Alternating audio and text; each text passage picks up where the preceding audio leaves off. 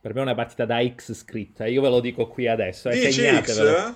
Tipo quello 0 a 0 secondo 1 me a col 1. fatto che la Fiorentina ha tempo di a lavorare con gli testa. Achini e non ha così tanti convocati a memoria, adesso non- magari sbaglierò, però non ha così tanta gente che va in nazionale, eh, per cui secondo me bene o male Guarda- potrebbe anche essere la volta in cui la Fiorentina fa un buon colpo, Eh, ecco. io, io ti Poi ricordo. Vlahovic è anche in buona forma, per cui magari... Io, boh. io ti ricordo che l'anno scorso, o se era l'ultima gara di due anni fa, adesso non ce l'ho presente, fu uno 0 o uno 0-0, un 2-2, Sì, tipo quello che doveva salvarsi di quelli entrambe. vergognosi che si dovevano salvare Sì, entrambi. sì. Quindi anche in questo caso quel punto a ciascuno fa bene a tutti.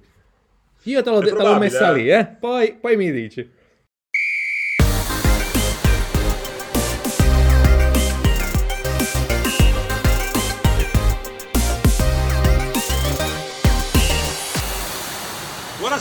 Ragazzi, questo è Radio Canà, puntata numero 26. Siamo ancora, diciamo così, eh, influenzati positivamente dalla grande intervista che abbiamo fatto la scorsa puntata, ma oggi voltiamo pagina e passiamo al campionato nostrano. Torniamo, salvo in realtà, nel campionato nostrano abbiamo già trattato con Francio, che è il nostro ospite e non ospite di oggi. Per cui ciao Salvo, buonasera. Ciao, buonasera. E ciao Francio, Francesco Alfano. Ciao, ciao ragazzi. Ben trovato. Questa volta, l'altra volta abbiamo, diciamo, preso a campione tre squadre con tre obiettivi differenti, le abbiamo un po' analizzate nel loro percorso. Abbiamo parlato di Milan, Cagliari e dello Spezia. Questa volta vogliamo concentrarci su, possiamo dirlo ragazzi, sul vero interesse del campionato italiano, cioè la zona salvezza. Guarda, quando la provincia entra a battagliare. fastidioso, direi, può, può finire quanto prima. Ma sì, ma la cosa bella, del- la cosa bella della, della zona salvezza è che non è mai finita, finché veramente non, ci sono- non c'è veramente la matematica. Poi mi rendo conto che il Crotone non, non la pensi come noi e Cosmi ancora meno. Però, secondo me il Crotone, poi ne parleremo, sta comunque difendendo la categoria a suo modo, per le potenzialità che ha, ecco, mettiamola giù così.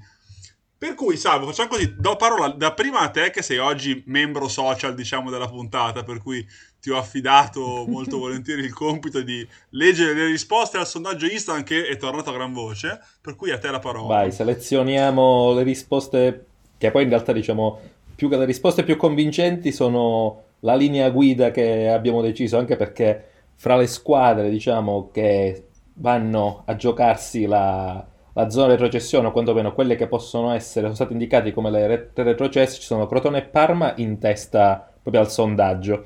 E poi se la giocano le varie Cagliari, Torino e se a mio modo di vedere clamorosamente lo Spezia perché per come sta giocando, almeno per come sta gestendo le partite sia con grandi che con piccole, non so, eh, a questo punto penso che si possa salvare. Partiamo dallo Spezia allora a parlare così velocemente, visto che è l'argomento abbiamo già trattato la scorsa puntata e lo portiamo avanti in questa. Alla fine lo Spezia abbiamo sempre parlato come un, un- ovviamente un, diciamo, un, un esempio glorioso perché nonostante abbia un potenziale tecnico molto basso, se non tra i più bassi della Serie A, perché ne parlavamo a inizio anno di questo, l'italiano ha dato un gioco sicuramente molto riconoscibile, sicuramente di grande livello.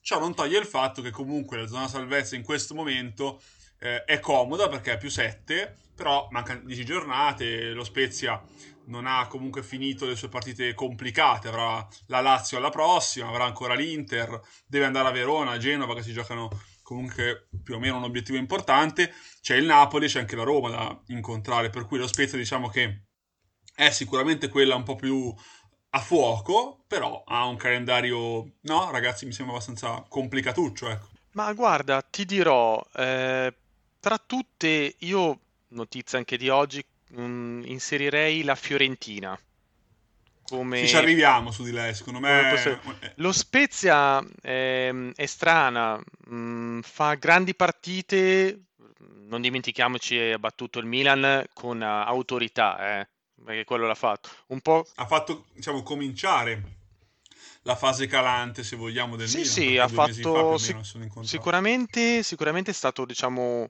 un, un colpo importante. Eh, però io non sono molto preoccupato, diciamo, dello Spezia, che sicuramente sta facendo alti e bassi, però alla fine eh, potrebbe mm, farcela anche in maniera tranquilla, perché vediamo anche quello che è successo domenica. il Benevento che va a Torino contro la Juve allo Stadium e vince. Secondo me affrontare le squadre eh, cosiddette grandi nella parte diciamo alta della classifica potrebbe essere quello mm, potrebbe dare quelle spirito, quella forza in più di dire prova a giocarmela e magari portare via punti pesanti. Io guardando il calendario so, mh, mm, sarei molto più tranquillo affrontare squadre di alta classifica che di pari livello. Perché poi... Sai qual è il problema grosso? È che lo Spezia ha perso un botto di punti con le squadre grandi. Perché all'andata ha perso col Milan, ha perso col Sassuolo, ha perso con la Juve, pari con l'Atalanta, sorpresa ma l'Atalanta è in un periodo abbastanza negativo, ha perso con la Lazio, ha perso con l'Inter, ha vinto col Napoli sorpresa e ha perso con la Roma. Eh, di queste ha vinto soltanto col Milan al ritorno eh, ovviamente facendo una partita, e col Sassuolo, che prima non ho citato, è giusto citarlo, però diciamo che con le grandi lo Spezia in realtà ha mostrato le falle maggiori perché non avendo paura di giocare la partita a volte si è scoperta con troppi abbastanza così rivedibili, ecco. Però devo dirvi la verità, se poi a inizio stagione potevamo contare su un Zola che era abbastanza scatenato, io personalmente sono molto colpito, se siete d'accordo, vi lancio questa provocazione, dal rendimento di Piccoli. Eh, secondo me è un giocatore che già parlando fuori onda con Filippo Magino, uno tra i nostri addetti eh, del calcio giovanile, già lui mi segnalava come Piccoli un giocatore già pronto per la Serie A e per confermare la categoria. Secondo me è assolutamente vero, un giocatore di grande fame sotto porta e fisicamente è, è, molto strutturato, per cui mi sembra uno di quelli che anche fuori da Spezia potrebbe fare ottime cose.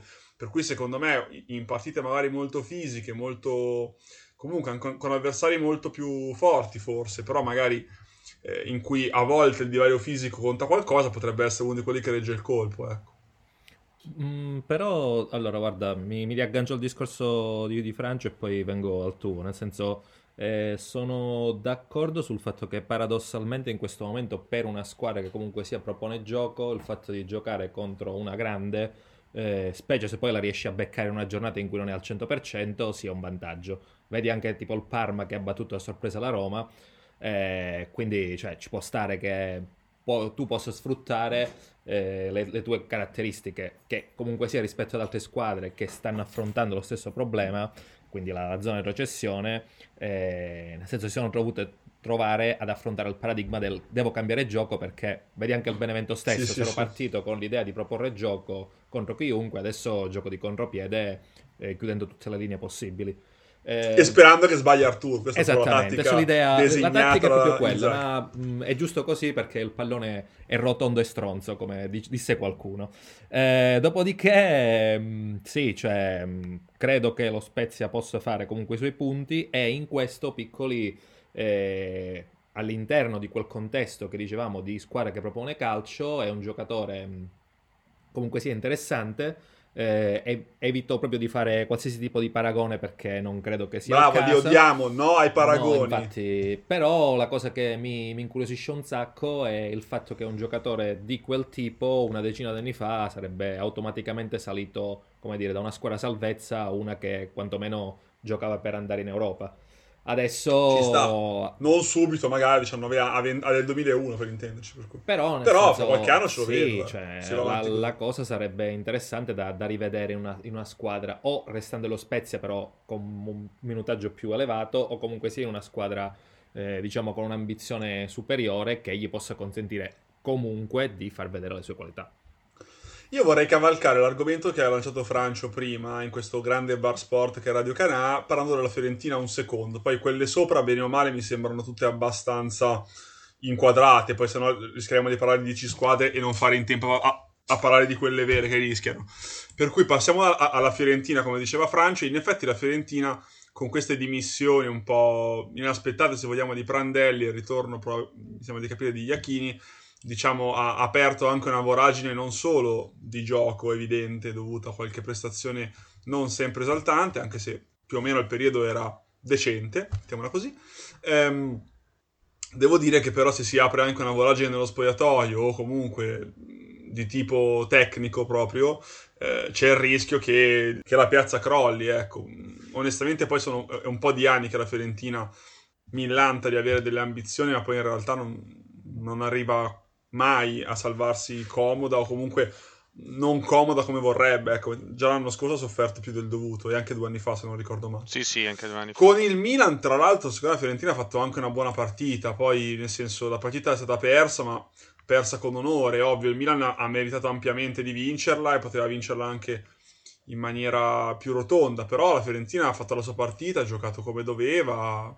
Cioè, io su questo mi sa che Fracci una... ne può dire veramente di ogni, avendola seguita ampiamente. Sì, io eh, ho guardato la partita con il Milan, è una squadra direi anche ottima, che stava bene sotto profilo fisico, aveva una sua idea di gioco.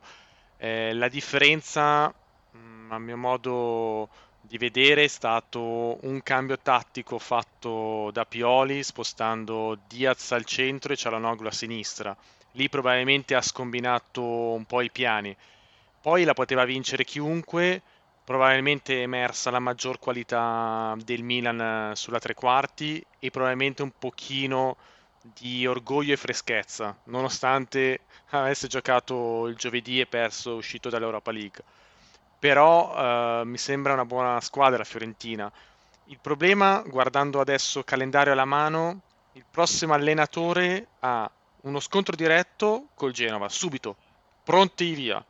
Poi ha delle partite veramente brutte perché ha Atalanta in casa, poi ha Sassuolo, la, eh, successivamente va a Verona, che non è semplice. Cioè, tutte complicate. E poi alla Bologna, Juve. Cagliari e Crotone che comunque sono scontri salvezza, nel senso, quelle che non sono partite difficili comunque da affrontare sono da dentro fuori. Non ha troppe vie di mezzo, non so come dire. No, Forse no. Verona Fiorentina è quella in cui il Verona non ha più tanto da chiedere al campionato, però comunque giocare contro Juric non è mai facile, nel senso. Per cui io penso che la Fiorentina eh, boh, rischia qualcosa, in effetti la rischia.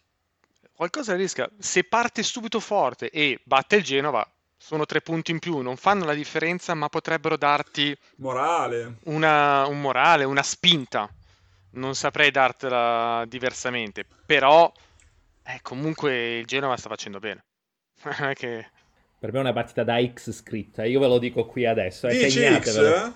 Tipo quello 0 a 0 1 a 1. il fatto che la Fiorentina ha tempo di lavorare testa. con gli Achini e non ha così tanti convocati a memoria, adesso non, magari sbaglierò, però non ha così tanta gente che va in nazionale. Eh, per cui secondo me bene o male Guarda, potrebbe anche essere la volta in cui la Fiorentina fa un buon colpo. Uh, ecco. io, io, ti ricordo. Poi Vlaovic è anche in buona forma, per cui magari. Io, boh. io, ti ricordo che l'anno scorso, o se era l'ultima gara di due anni fa, adesso non ce l'ho presente, fu uno 0 o uno 0-0, un 2-2 sì, tipo, di quelli entrambe. vergognosi che si dovevano salvare sì, entrambi. Sì. Quindi anche in questo caso quel punto a ciascuno fa bene a tutti. Io te, l'ho, te l'ho messa eh? lì, eh? Poi, poi, mi dici. È probabile, poi il Genoa alla fine è praticamente salvo. Beh, senso, più sì, c'ha 9 punti di A due punti Ha perso più, la verve eh. di destro per la felicità di salvo al fantacalcio, esatto. ma per il resto ha trovato altra gente. No, ma può farlo, però è quella che secondo me può rischiare. Mm. Io vi dico, però io purtroppo ho una cattiva sensazione, ah, posto che per me Crotone e Parma li vedo abbastanza male non sarò sicuramente un fenomeno a dirlo perché Crotone, vabbè, secondo me Crotone ha, ha sprecato una chance importante contro il Bologna e, e per quanto è una partita molto complicata, eh, per come era andata, non prendere un punto alla Lazio sì, comunque non, non è uno stata l'unica che lo ha lasciato strada, ecco, mettiamola così. No, no, chiaro, però dico, nel periodo Cosmi alla fine loro hanno fatto bene o male una buona figura, poi hanno perso male con l'Atalanta, ovvio, 5-1, hanno preso schiaffi, però col Toro hanno vinto, con la Lazio comunque due gol li hanno fatti, e li ha recuperati che siete all'ultimo secondo.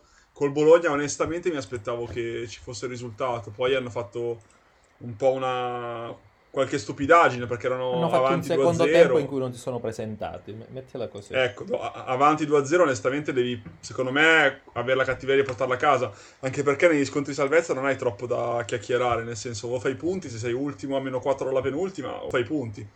Anche perché il Parma comunque, nel senso, per quanto secondo me sia mezzo spacciato, qualche segnale lo aveva dato eh, con la Fiorentina e con la Roma ovviamente. Però anche il pari con lo Spezia secondo me aveva una sua... Cioè, pari con Parma e Spezia onestamente ci stava, nel senso Beh, però... due scontri che non, non vinci, non recuperi i punti, ma comunque muovi un po' la classifica come Guarda, paradossalmente però, rispetto al discorso che facevamo prima per lo Spezia, eh, per cui una squadra che proprio non è calcio potrebbe essere avvantaggiata da trovare squadre che si aprono. Il Crotone, che in questo momento è una squadra più rognosa perché ha reimpostato un gioco, se vuoi, più... Provinciale Ecco, italiano. mettiamola così, 90. bravo, sei stato molto poetico. Adesso, tolto Napoli e Inter, che se vuoi sono partite proibitive sulla carta, il resto ce l'ha con squadre che comunque sia o stanno lottando per salvarsi, il Parma fuori casa, lo Spezia stesso, eh, mm, il Benevento, la Fiorentina all'ultimo, e altre con squadre che bene o male non hanno tanto da chiedere. Quindi Samp, Udine e Verona sono, sì, esatto. tu dici, guarda, in questo momento è oggettivamente la squadra che rischia di più. Però, della serie, anche eh, Memory dell'ultima salvezza del primo anno in cui fece punti, mettiamo clamorosi con le Beh, famose... ha vinto con la Lazio 4-2 all'ultimo. Ecco, lasciamo stare. Eh, un punti un po' così, eh, se togli quello... Hai visto mai che, magari quel 10% che gli diamo di Però io salvezza... onestamente, se vogliamo schierarci e non fare il democristiano, perché sai che come chi ci ascolta poco lo sa, però non lo sa ancora, però lo diciamo noi, noi ogni puntata abbiamo un democristiano che si Che sei tu. io, poi Sei Salvo, tu, no, sei sempre tu. Morandini lo almeno in un paio di occasioni e anche Fra Inverso lo ha detto. Però di, di se stesso. Però come si dice, per essere un po' più schierati, diciamo così, alla fine Crotone e Parma, penso siamo tutti d'accordo che siano quelle un po' più conciate, anche in perché il Parma con D'Aversa personalmente mi, mi aspettavo qualcosa in più, però arrivare in corsa in una squadra che ha cambiato così tanti giocatori, senza concludere granché, possiamo dirlo tranquillamente, diciamo che boh, mi sembra quasi più un progetto di rinnovamento rosa per ripartire dalla Serie B che uno per portare a casa la salvezza. Personalmente, poi Pellè onestamente non mi fa impazzire, No. però alla fine Io guarda, il no- pane lo porta non a casa. credevo in Pellè quando era andato in Inghilterra e in Olanda che tutti lo esaltavano. Oh, guarda, in Olanda fa milioni di gol. Figurati adesso che è tornato in Serie A a 30 No, ma infatti ci sta, eh, ma... ma poi o- ai tempi era andato anche in Olanda dopo aver fatto delle stagioni imbarazzanti con Parma stesso e, Fiorenti- e, e Sampdoria, se non sbaglio. Guarda, e ti dirò, io l'ho preso al fantacalcio per lei. E, e ha preso il gol su rovesciata, questo va, va E ho preso eh. il gol su rovesciata. Eh, Bravo, ma- bravo, bravo. c'è- E ti spiego anche il motivo. Io eh, faccio poco il democristiano. Il Crotone deve fare 12 punti per agganciare e potenzialmente il quart'ultimo posto, se il Torino, che ha una gara in meno, la vince. E mi sembrano francamente tanti. No? Anche se sono d'accordo con l'analisi di Salvo, a parte Inter, eh, Napoli e metterei dentro anche la Roma, le altre sono bene o male con delle dirette concorrenti e francamente Crotone la vedo difficile. Il Parma, eh, mh, io gli do più chance, nonostante il calendario sia molto più difficile il Crotone perché deve eh. affrontare il Milan, deve affrontare la Juve, deve affrontare l'Atalanta Atalanta, e la Lazio. Lazio. Però ha, ehm, passami il termine, ha Pellè che comunque è un lungagnone, in mezzo all'area si fa sentire, di testa le prende e soprattutto il Parma ha un esterno che conosco bene e che purtroppo non si è espresso così ad alti livelli negli ultimi anni, che è Andrea Conti e lui cross li mette. Poi la cosa preoccupante del Parma, e poi concluso, è che ha una capacità di staccare la spina ogni tanto Esatto. che è incredibile, ma potenzialmente se in questo periodo il Parma mh, non credo che mandi tanti giocatori eh, via, D'Aversa lavora sulla testa, ha più possibilità, paradossalmente ha più possibilità del Cagliari, no? Altra Eh, squadra. sono d'accordo invece. Su Cagliari io sono dell'idea che Semplici è uno che sa lavorare. Sta andando maluccio, però boh, poi ne parleremo. Eh, e però Crotone vedo proprio, vedo proprio male io. Eh, non non so lo so, io fra, fra i- fra le tre, eh, cioè, mm, il Parma non lo so, non, non lo vedo proprio, in- come dire, non, non gli do così tante chance di, di poter risalire la china, più che altro perché... E poi anche il discorso matematico che faceva, che faceva Francio, se noi contiamo i tre punti del Toro, posto che col Sassuolo non è assolutamente No, fa- no, no, col, con la Lazio non è assolutamente facile, secondo me perdono pure. Però vabbè, mettiamo che vincono il 3-0 a tavolino, toh, la butto lì, sono a 26, Parma deve recuperare 7 punti, anzi superare il Toro nelle ultime 10 partite. Cioè comunque onestamente anche ma- matematica alla mano, boh, Ha, uno- ha lo scontro diretto e soprattutto, dopo lo scontro diretto, hai altre quattro partite. Il problema degli scontri diretti è che, che anche per il tuo avversario è uno scontro diretto. Nel senso, cioè, è molto banale quello che stiamo dicendo, mi rendo conto. Però ehm, fare affidamento solo sugli scontri diretti è veramente complicato. eh. No, quello è la scintilla. È come quando tu devi accendere il gas. Tu hai bisogno di una fiamma, una scintilla. Se tu hai quella, ce la puoi fare. Paradossalmente, Juve-Inter alla penultima. È bello eh, se arrivi a punto a punto. Ma non conterà niente, probabilmente sarà già deciso. Cioè, eh, no? E quindi lo farai per l'orgoglio delle tifoserie, banalmente. Qua invece, quando ti mancano 4-5 partite, lo scontro diretto, e dici, cacchio, sono a 5 punti, sono a 6 punti, cambia tutta la visione. Ovvio, bisogna fare un lavoro sulla testa, ecco, sulla testa è importante. E Poi lì, io da Versa ho grande stima, mi sembra uno molto quadrato e tutto. Sì, sì, anch'io, deve anch'io. fare un mezzo Sono d'accordo. miracolo, secondo me. Anche perché Poi non è una- facile, una, eh. squadra su una rosa che di buchi ne ha, è proprio Allora, incoerente su tante parti. Eh. La Rosa ha un problema di età, secondo me. Ma- Nel senso, hanno Ma voluto fare per fra, è No, no, ma intendevo cioè. proprio. Sì, no, quello che intendevo io è che loro hanno voluto prendere un sacco di giovani. Metti anche interessanti, non li conosco tutti, per cui non so giudicarli in maniera così mm, completa. Però il fatto che tu hai questo insieme, questa massa informe di gente che non sai quasi come collocare, o comunque hai una difesa abbastanza tirata insieme per boh, così, nel senso un po' casuale, passami il termine, perché Pezzari non vedeva il campo da chissà quanti anni. Eh, Osorio, boh, hanno venduto Dermaco che sembrava quasi l'unico che poteva essere riconfermato personalmente. Bruno Alves ha 41 anni, nel senso gli vogliamo bene, però ha 41 anni. Centrocampo hanno fatto. Hanno preso Cipriene, ha fatto male. Hanno preso Som, che comunque è molto giovane. Cioè, hanno fatto un sacco di cose che secondo me hanno creato confusione alla rosa proprio. Poi la, la proprietà sembra avere veramente i soldi. Ha preso 14 milioni per Dennis Mann. Per cui, nel senso, i soldi ce li hanno. Eh, però, però, secondo me hanno più pensato all'anno prossimo che a quest'anno. Rischiando la salvezza, per cui magari dicono: se ci salviamo tanto meglio, se non ci salviamo, ricominciamo e risaliamo subito. Ecco. Io la vedo un po' così. Poi, ovvio che hanno delle chance, ce la possono anche fare. Però, secondo me, Parma e Crotone, ripeto, li vedo veramente, veramente giù. Poi, posto tutto il discorso che sto facendo adesso io, se il Cagliari perde la prossima e vince il Parma, nel senso sono a pari punti. Per cui il Cagliari, in teoria, la logica dovrebbe impormi di tenerla tra quelle che possono scendere. Però, onestamente, tra Toro, Benevento e Cagliari vedo peggio il Benevento. Io, per quanto abbia un più 6.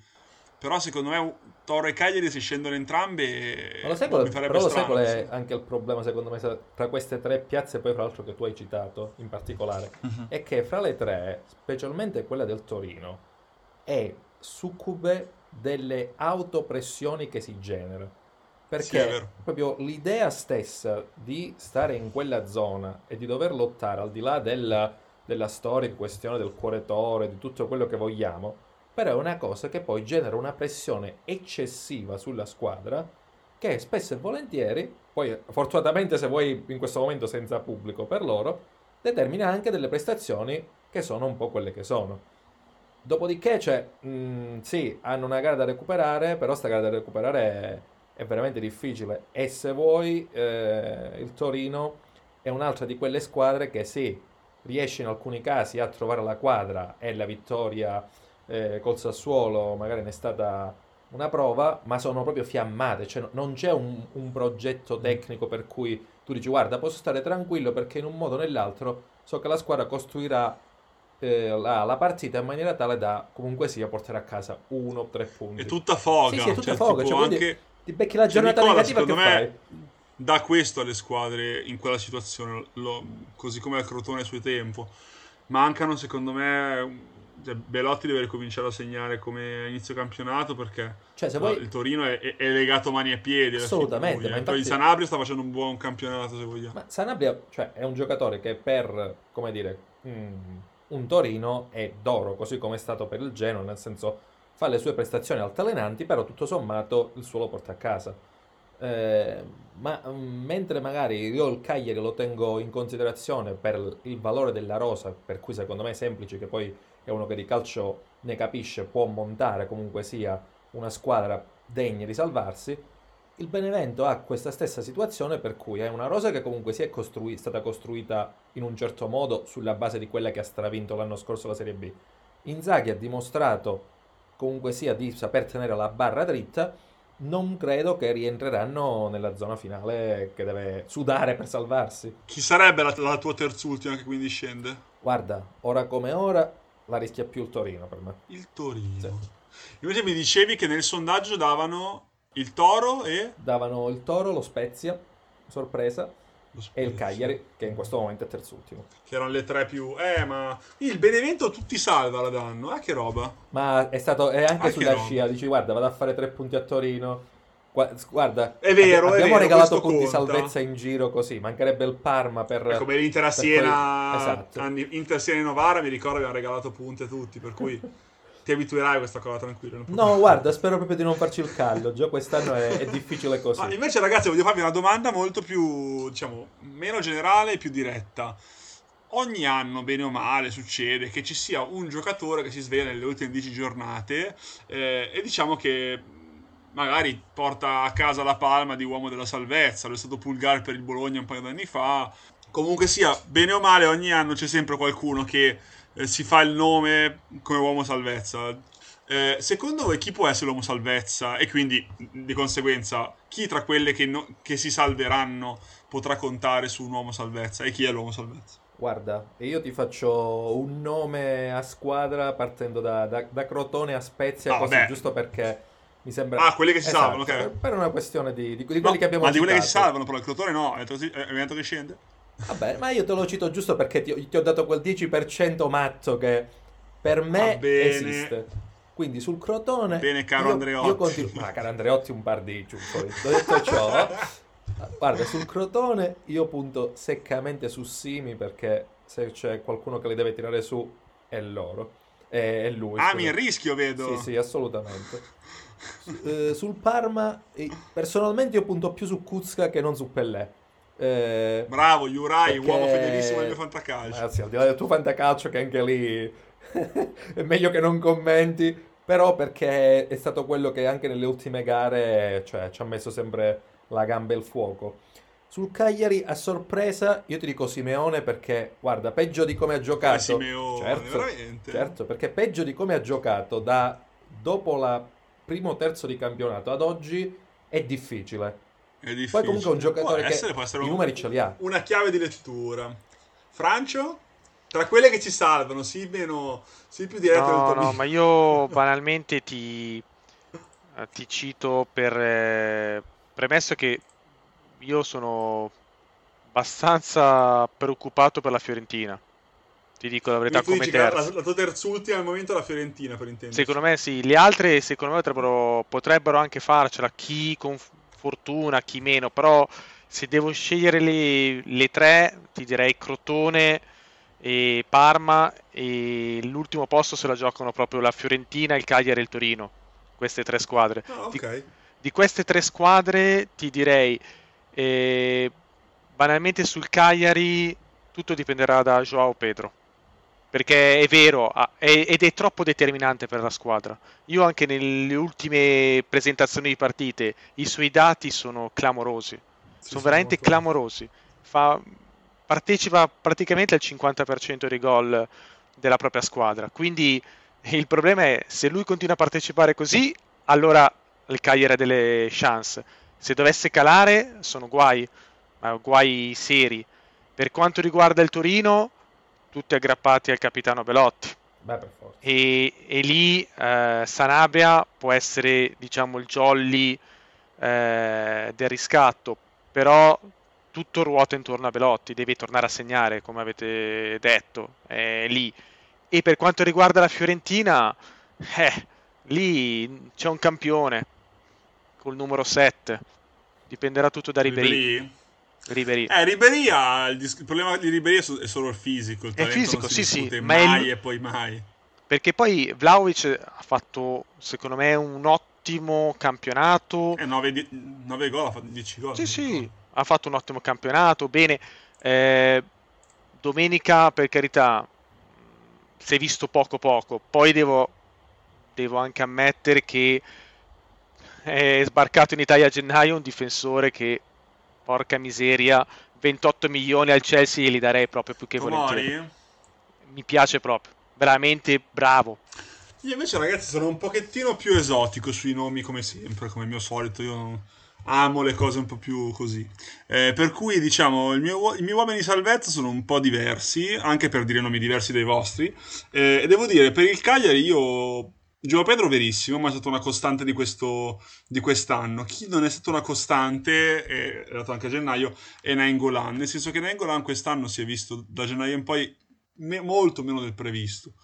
Secondo me il Cagliari se recupera un altro tenore oltre a Gio Pedro può essere appunto Nainggolan, sicuramente diciamo le chance aumentano sensibilmente se devo valutare l'uomo salvezza del Toro, verissimo Belotti perché appunto il solito discorso contribuisce a una quantità immensa di gol del, del Toro, ma secondo me Sanabria è l'uomo anche qua che può aggiungersi a Belotti, perché se una squadra è dipend- troppo dipendente da un solo giocatore rischia un po' di autosoffocarsi, invece diciamo che Sanabria potrebbe essere quello che può dare sia gol che assist, ma anche imprevedibilità, perché lui spesso si abbassa molto sulla linea quasi dei centrocampisti per prendere il pallone, calcia molto bene da fuori, per cui sono tante soluzioni in più che mi convincono molto. Per il Benevento non posso che fare il nome di Gaic mm, perché onestamente è arrivato in pompa magna nel senso che tanti ne se ne parlava cioè, tanti ne hanno parlato e se ne parlava da molto tempo e poi ha dimostrato che comunque cioè, è un giocatore estremamente difficile da marcare secondo me perché al di là del fisico che si vede diciamo, lontano un miglio quanto è grosso, però non è neanche stupido, nel senso che è uno che protegge molto bene il pallone e comunque tiene impegnate le difese in maniera piuttosto intensa. Io dello Spezia invece non so darvi un nome, diciamo, un vero nome salvezza perché giocano così bene nel collettivo che, e, se non sbaglio, e correggimi se sbaglio Francio, Italiano se non sbaglio ha usato tipo più di 40 giocatori da inizio campionato, era la, la squadra che ha usato più giocatori della Rosa da, di tutto il campionato.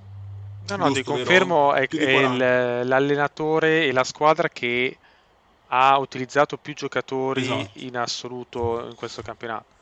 Per cui dare un vero nome come uomo salvezza mi è complicato, ecco. Eh, per cui non, tenderei a non darlo quasi. Fiorentina, per quanto è vero che rischia tanto, io mi aspetto qualcosa in più, ma da mesi da Castrovilli. Cioè, io non posso vedere Castrovilli in queste condizioni. No, ma in realtà non sta giocando di per sé male, ma incide poco negli ultimi 30 metri. Che da uno come lui, mezzala moderna, così intenso dal punto di vista anche della corsa, mi aspetto qualcosa in più. E vi dirò la verità, al momento io non lo vedo nei convocati per l'europeo, non so voi. Mm, dipende, dipende un po' da, da, come si arriva alla fine della stagione, perché comunque sia avere un giocatore che ti sa fare le due fasi come lui in Italia, cioè, dico, non dico da titolare, però non portarlo proprio nella rosa... È il backup di Barella perfetto secondo te eh, per intenderci? cioè per citarne uno. Mi piacerebbe parlare con voi un po' di qualche giovane, nel senso che la, l'argomento salvezza diciamo che abbiamo detto ampiamente la nostra ed era semplicemente una scusa per parlare poi un po' del calcio nostrano. Invece, diciamo, inizia domani, di fatto gioca anche l'Italia Under 21, eh, quando uscirà la puntata avrà già Bello che giocato, però diciamo che nelle convocazioni a Euro agli europei under 21 diciamo che c'è un giocatore che Francio ben conosce che secondo me si gioca una fetta di reputazione Mm, poi vi spiegherò la mia, che è Tonali, nel senso, eh, non si gioca la carriera ovviamente con l'Europa Under 21, non, non, dico mai queste cose, e io sono tra quelli che dice che quest'anno è andata bene così, nel senso che il fatto che Tonali non sia stato buttato subito nella mischia in una squadra che si giocava ottime posizioni va anche bene per la sua crescita e va bene così.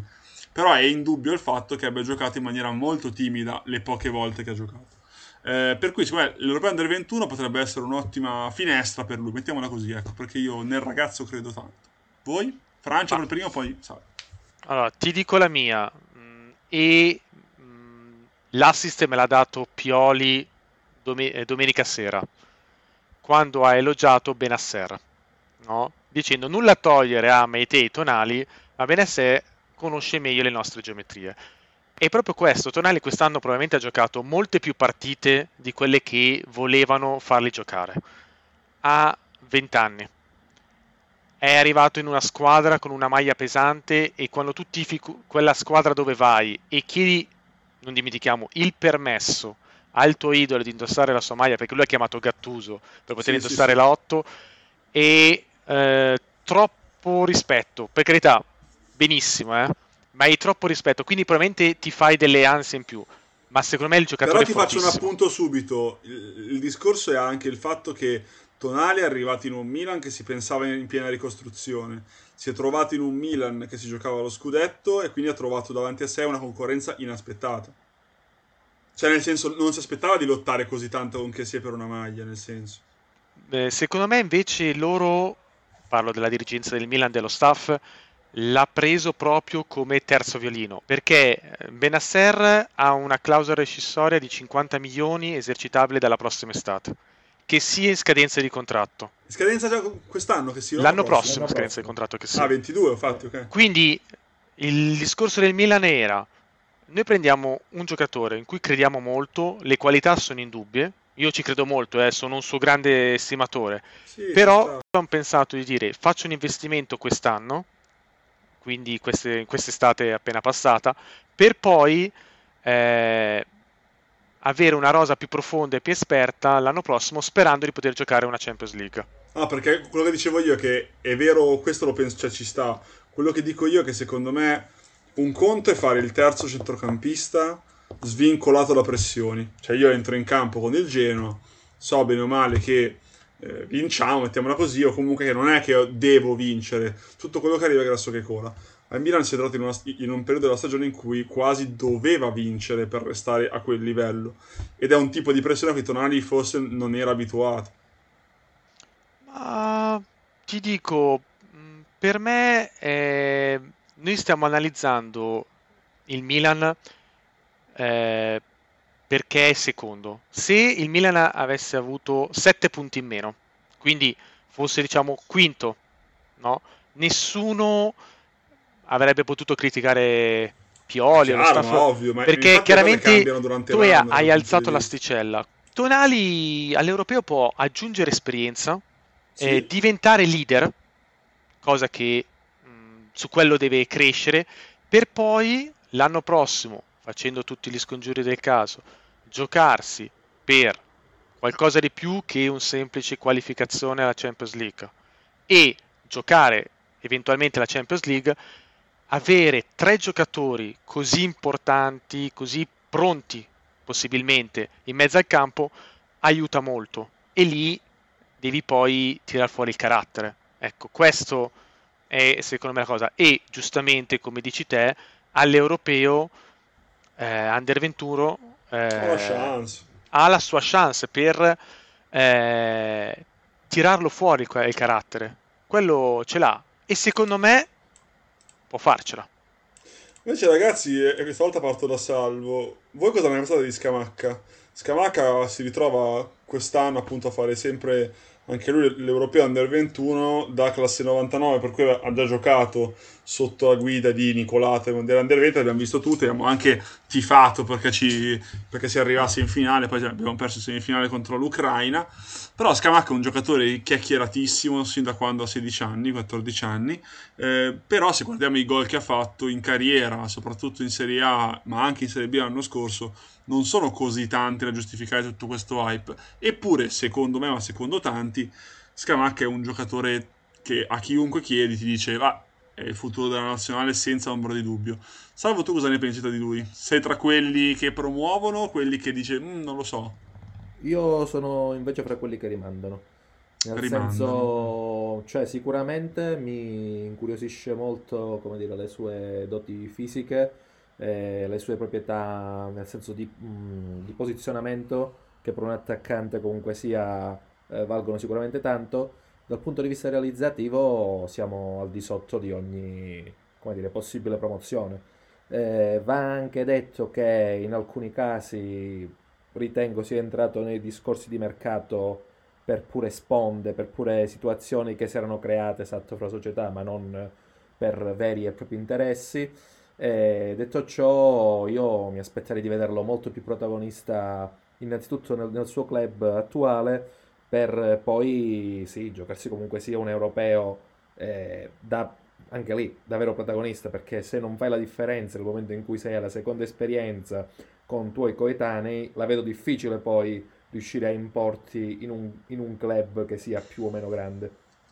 Sì, questo è vero, anche perché l'Italia ha un girone abbastanza fattibile. Abbiamo Slovenia e Repubblica Ceca. Non dirlo sono... che, guarda, negli anni abbiamo avuto gironi fattibilissimi. Eh, ho capito, però non posso manco dire, ah, paura della Slovenia, uh, che paura. No, no, cioè, Slovenia e però... Repubblica Ceca, onestamente, eh, per gli europei under 21 mi sembrano squadre abbastanza per, abbordabili. Per, per Poi quanto... se siamo noi a combinarla è colpa nostra. No, no, aggiungo una postilla a quello che ho detto, nel senso, se negli anni precedenti non avevo molta fiducia in generale sulle direzioni tecniche, in Nicolato ho più fiducia. Vuoi eh magari anche per il fatto che sia partito con questi ragazzi già da prima e che alcuni di questi, cito il nostro cavallo di battaglia Plizzari, cito Pobega, cito Raspadori per dirti i primi tre che mi vengono in mente, sono tre giocatori che a mio modo di vedere possono comunque avere una signora carriera. Quindi abbiamo anche Rovella, abbiamo anche Maggiore, c'è un bel po' di giocatori. Come ho scritto nel pezzo in preparazione a Euro Under 21, che vi consiglio di leggere per automarchetta personale Plin Plin. Scusa, eh, che pagina?